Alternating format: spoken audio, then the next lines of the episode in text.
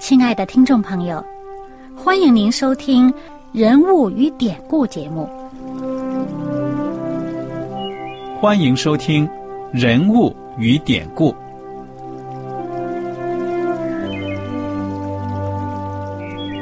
听众朋友们，当你读圣经的时候，不知道有没有过这样的想法？生活在几千年前的圣经人物，与我们这生活在二十一世纪的人有什么相关吗？那些古时候缔造了历史的伟人们，只是些令我们感叹而望尘莫及的对象吗？那些败坏了品德的小人和有负圣托的失败者，难道只是为了让我们嗤之以鼻吗？在这个人物与典故的节目里，我和小燕将与大家一起通过圣经中的人物和他们的事迹，看看我们能从他们的故事中得到哪些启发，以便用正确的态度来对待我们每天所面对的生活和挑战，共同奔走天国的旅程。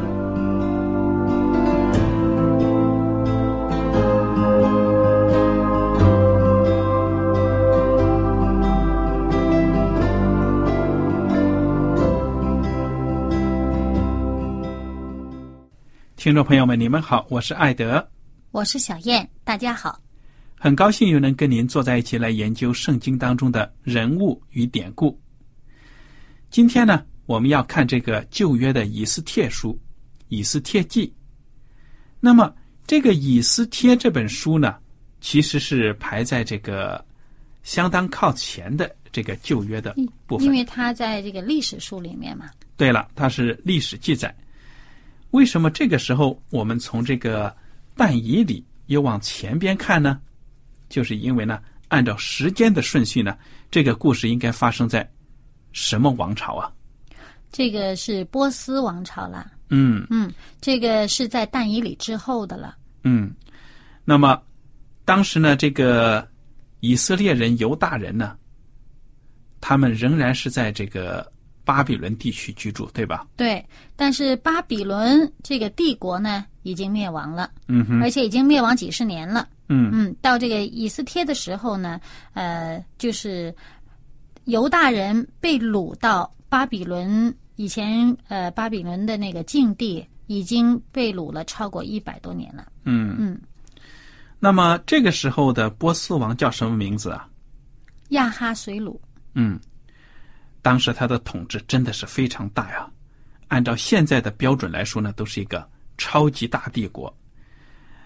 以斯帖记第一章第一节就说：“亚哈随鲁作王，从印度直到古时，统管一百二十七省。”嗯，印度呢，就是我们现在常说的印度了。古时呢，就是非洲的埃塞俄比亚。哇，这么广泛的地区啊！真的是很震惊，到北非，对不对呀？嗯。那么，这个亚哈随鲁王呢，毫无疑问是一个非常有钱的、富有的君王啊。嗯。我们详细的内容就不讲了。可以说呢，他很喜欢摆富，对不对啊？露富。对。把他这个国家里的这个荣耀啊、什么财宝啊，都堆出来呀。对，炫耀他的财富，让人看。让人看，而且他还一连多少天。大摆宴席，不停的吃喝。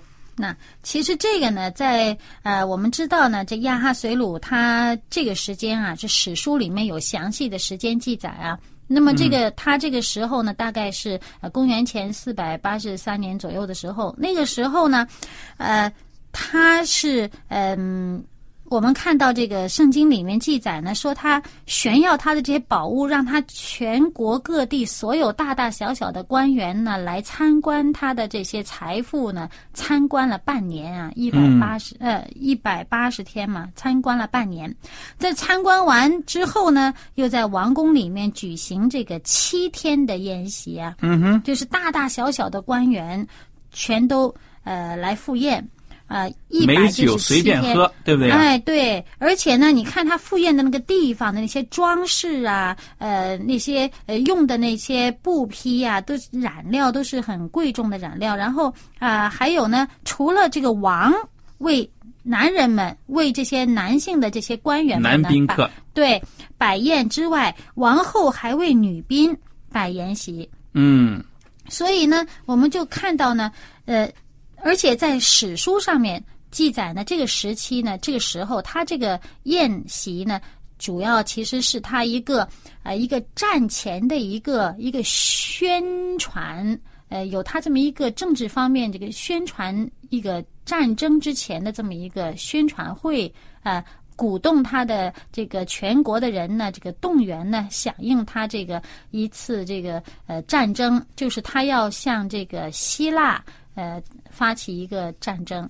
嗯，那么这个在这个战争之前，他有这么大的一个动作，就是向他的子民、向他的臣民炫耀，他有足够的、充足的这个财力和这个呃权力来呃进行这个战争。嗯，好，谢谢你给我们分享这些历史背景。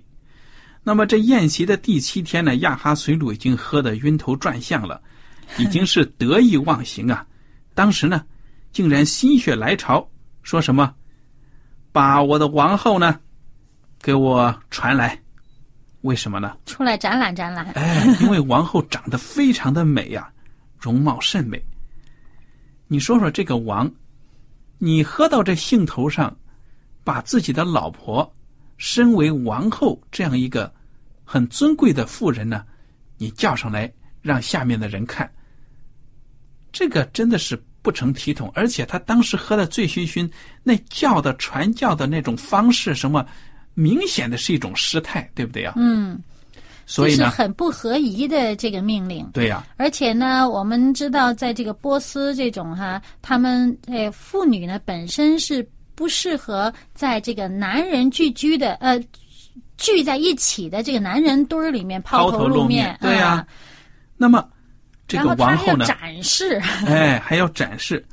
那么王后啊，这个王后的名字叫瓦什提，她不肯按照这个皇帝的传唤呢上来，结果这王呢就心里面非常的愤怒，很没面子，对不对啊？嗯，哎呀，当着这些王公贵族，王后竟然不听话，所以她非常非常的恼怒。而且他不只是当着贵族，你说他那个筵席大大小小的官员全有啊。嗯，然后呢，竟然你说他要，那我们加一句哈，就是说，倘若真是就是他要发动这个战争啊，要要要宣扬这个，要大家都齐心跟他一起去打仗啊，哎，这个皇后先不从命了，你看，对呀、那么这个王呢，恼怒在心，就把他的这些顾问呢都召来了，问他们说：“我当怎么办呢？照例应当怎么办？”那么这些顾问就说了：“这王后不听王的命，实在是不成体统。你想想，这事情传到民间去呀、那些做妻子的都开始藐视丈夫了啊！丈夫叫他们来都不来，这可是很大很坏的影响。用我们现代话说，就是影响极坏。他就是很有这个呃政治方面的这种呃对呀、所以这个顾问就说呢：“王啊，你应该传旨，把这个王后呢废了、贬了，永远不让她再到你面前来。我们呢再选一个王后呢，比她好，听话。其实你看这个夫妻之间的尊重嘛，是应该是彼此彼此的吧？对呀、嗯，他这个就很有大男人主义，对不对？那女人就是呼之即来，然后呢挥之即去。挥之即去的。我我怎么使唤你，我叫你你就来，哎，不要你了就走。你看，身为一个皇后呢，都没有她应得的尊严，所以这个这群顾问呢，也是在那里，我看他们也是有点糊里糊涂的了，都喝酒喝到、喝了七天了。嗯，那么果然呢，这个王就听从了他们的这个建议，就把这个王后呢给废了。你看，从此之后，从这个以斯帖记第二章开始，这个瓦什提皇后的名字就再也没有出现了。嗯，所以她也是一个很悲剧的人物，对不对啊？其实我相信他当初拒绝王的时候啊，他也心里也有矛盾的，因为在这个呃这个波斯和马代人的这个规矩哈，王所发出的命令呢，通常是发出去了就不收回的了。那你你说他这样一拒绝的话，嗯，这个后果啊，我估计他是衡量过以后，还是不肯到这个不肯应王的命就去。对呀、所以呢，证明这个王本身他这个命令真是不太合理。嗯所以我们看到这二章一开始，第一节就说了，说这亚哈随鲁王这个愤怒止息了以后啊，这个怒气平了以后呢，又想起瓦斯提和他所做的事情了。哎，还是留念，后悔了还是有后悔的。一日夫妻百日恩嘛。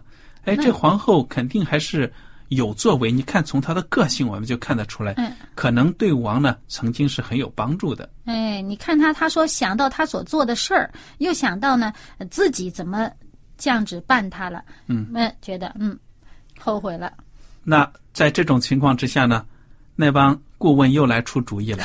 哎，你说从这种花天酒地的这些男人呢，他们心里想的，这个女的不行呢，我就再找一个取代她。结果就是这样建议。嗯那么这王呢就说行啊，全国给我找吧，就去给他再找一个美女，对不对呀、嗯。其实从这个事情上，我们也这个呃替这个亚哈随鲁啊吸取一个教训，就是你说在这个醉酒的时候啊。他这个脑子判断力不是很正常的情况下，他你看他做这样的决定，那么哎，他那个波斯王呢是有一个地方呢，倒是呃很有意思，就是说他们在这个呃醉酒的时候做的这个决定啊，史书上也记载，他他们酒醒了以后呢，还去认可承认，呃自己说的话还是算数。但是呢，我们就知道呢，人呢，你像他这个，他在醉酒的时候，他这个愤怒、盛怒之下做这个决定，他的决定有时候呢，不是太明智。啊，所以我们我就嗯见过有一位呃基督徒，他做的一个见证，他是一个很大的一个集团公司的一个一个总裁。那由于他这个呃十多年这个公司的运作呢，基本上没有做过什么呃不合适的这个决定，使得他的公司呢一直就蒸蒸日上啊。那么有人这个呃媒介呢就采访他呢，就询问他说：“你的这个秘诀在哪里啊？”这位他是一个虔诚的基督徒，一方面他呃将荣耀归给上帝，这是他寻求上帝的带领，但是还有一点就是生活小节上，他就特别的警惕自己，就是说无论如何不能在这个情绪激动、愤怒的情况下做任何决定。他说他绝不在愤怒啊、生气的时候做任何决定。哇，这个真的是一个非常好的一个建议啊！我们在生活当中呢，多少次就是在气头上啊、糊涂的时候、着急的时候，没有了理性的时候呢，做出一些决定来，然后呢，让我们后悔，甚至呢可能会后悔一辈子。哎，这个这个呃，我们就史书上里面就讲这亚哈随鲁王，他不止一次呵呵做了决定以后后悔莫及。嗯，那么好了，我们就看呢，他手下这人呐、哎呀，就在全国啊，就给他再找一个妃子，物色来物色去呢，就物色到了以斯帖了。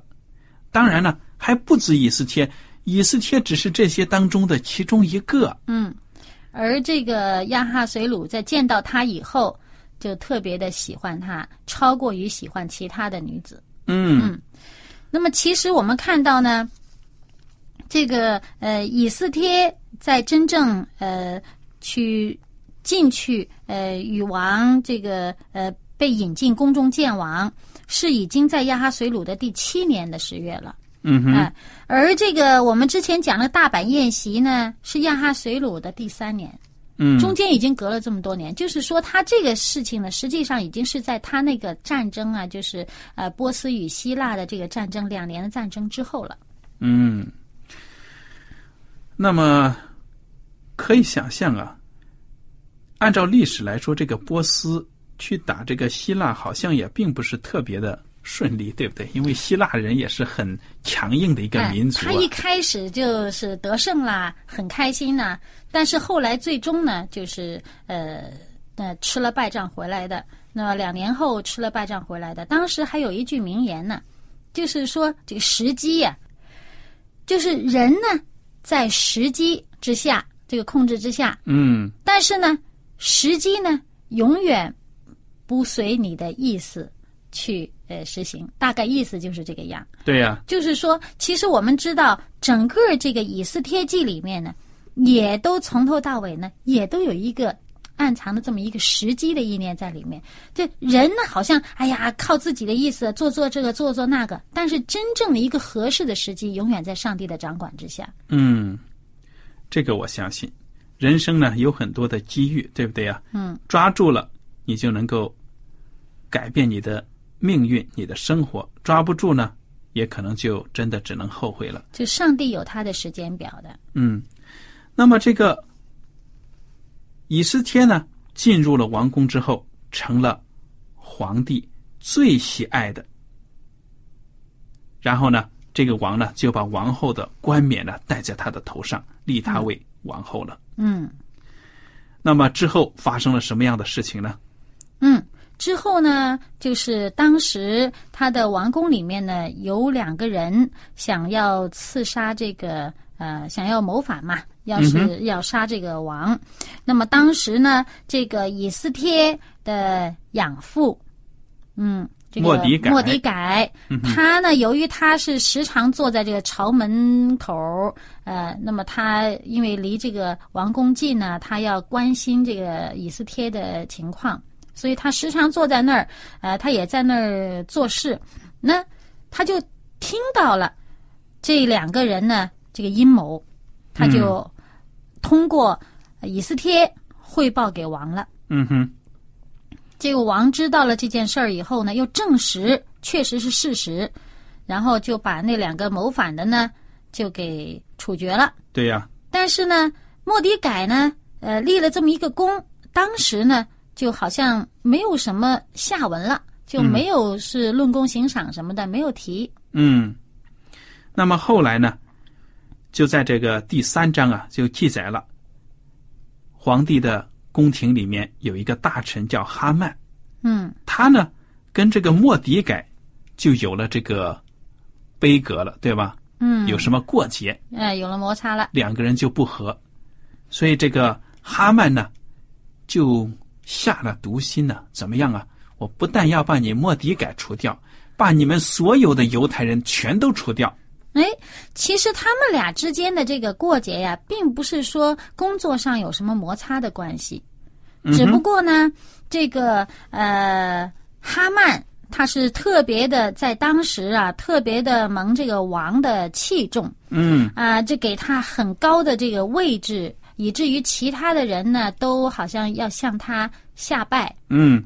那么这个呃，我们知道莫迪改啊，他是敬畏上帝的，他就无论如何他也不肯向他下拜，对呀、而且呢，周围的人就劝他：“哎呀，你何必呢？你呃，你还是向他拜吧。”他哎，他就是不肯。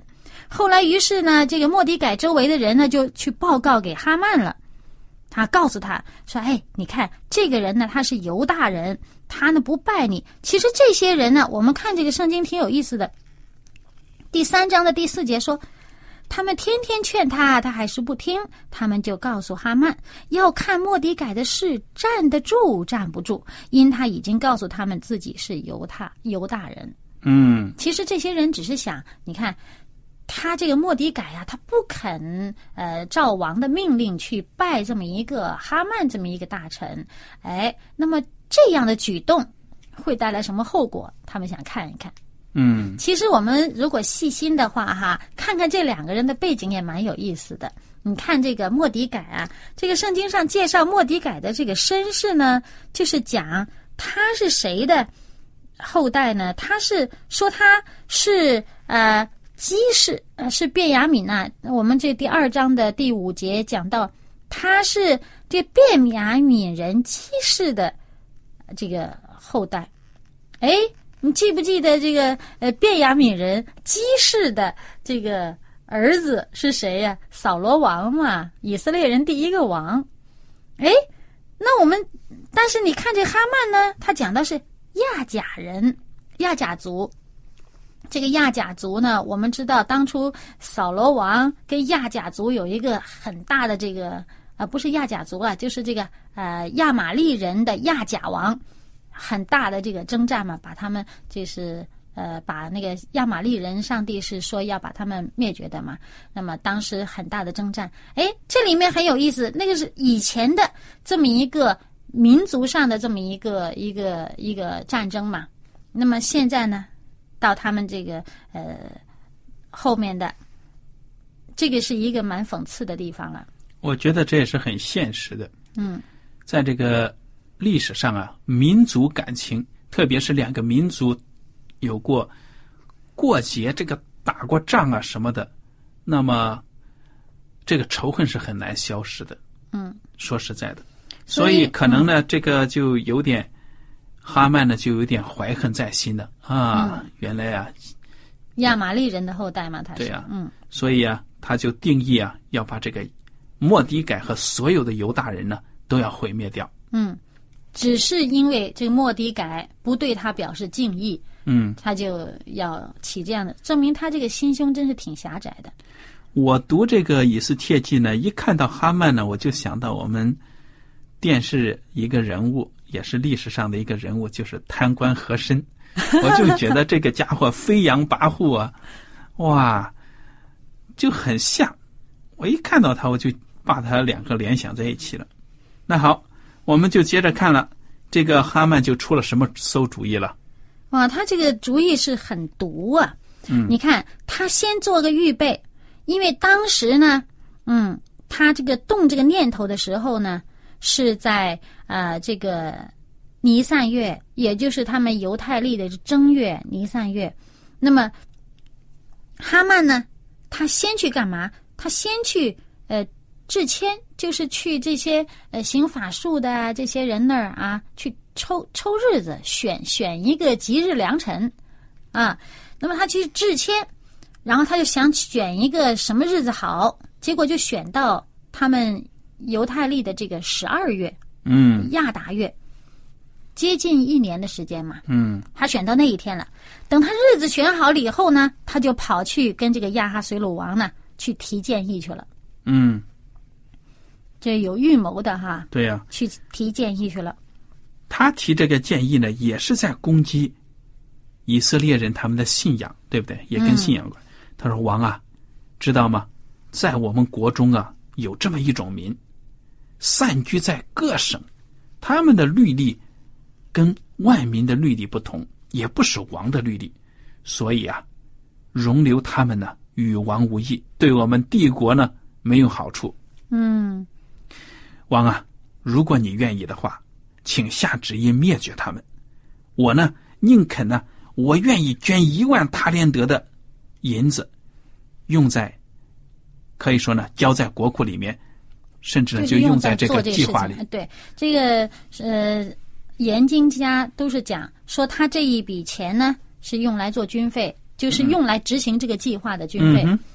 哎，这一万他连德可是很多哦，因为呢，按当时这个啊亚哈水柳之前的这个大利乌王的这个规定啊，他们全国各省全年进贡上来的银子跟这个数目差不多。哇！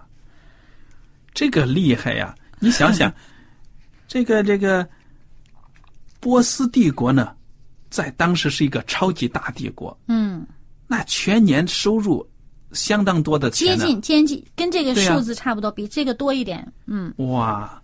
所以这个王一听呢，就动了心了，就传旨什么内容呢？说这个人交给你了，你去办。而且他把自己手上的戒指交给他，全权代理。他这个戒指是盖印的哦。对呀，所以呢，就像签名一样。这个纸呢，就已经可以说呢，就成了要传到全国所有的这些官长那里。哎，其实你说哈，古时候的王啊，打胜仗都掳掠人口，做俘虏来为自己做奴仆。你这个王，这个亚哈随鲁王，真是很容易听了人家的话，这么冲动啊！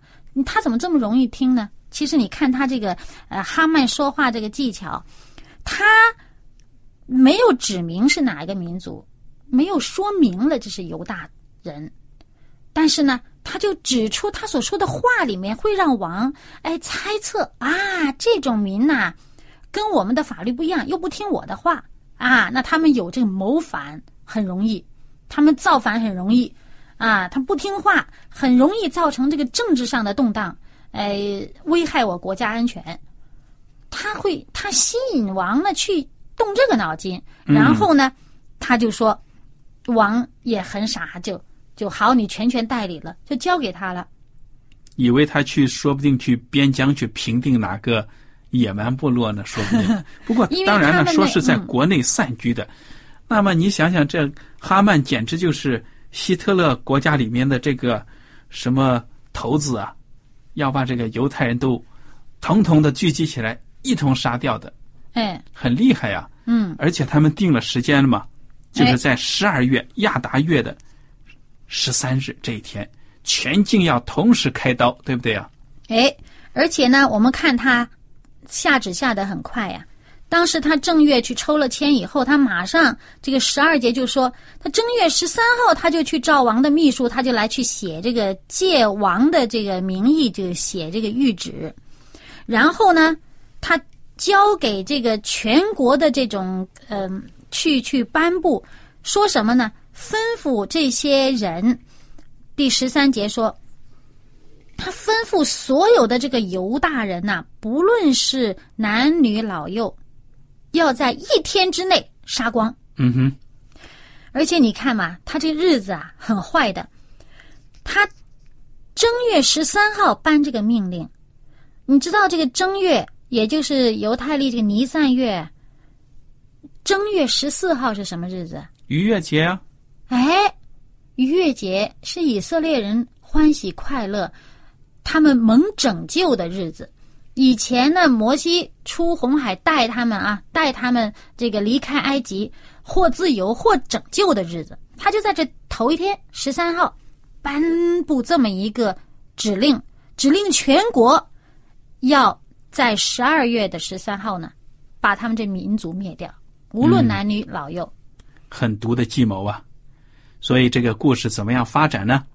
我们就请听众朋友们下一讲呢，接着来听。今天的节目呢，到此就结束了。您听了有什么感想，或者对我们的栏目有什么建议呢？我们都欢迎您写信来。艾德和小燕呢，非常的感谢您今天的收听。愿上帝赐福你们。我们下次节目呢，再会。再会。喜欢今天的节目吗？若是您错过了精彩的部分，想再听一次，可以在网上重温。我们的网址是 x i w a n g r a d i o 希望 Radio，或是找望福村也可以找到。记得把好东西介绍给您的朋友，与他一起收听。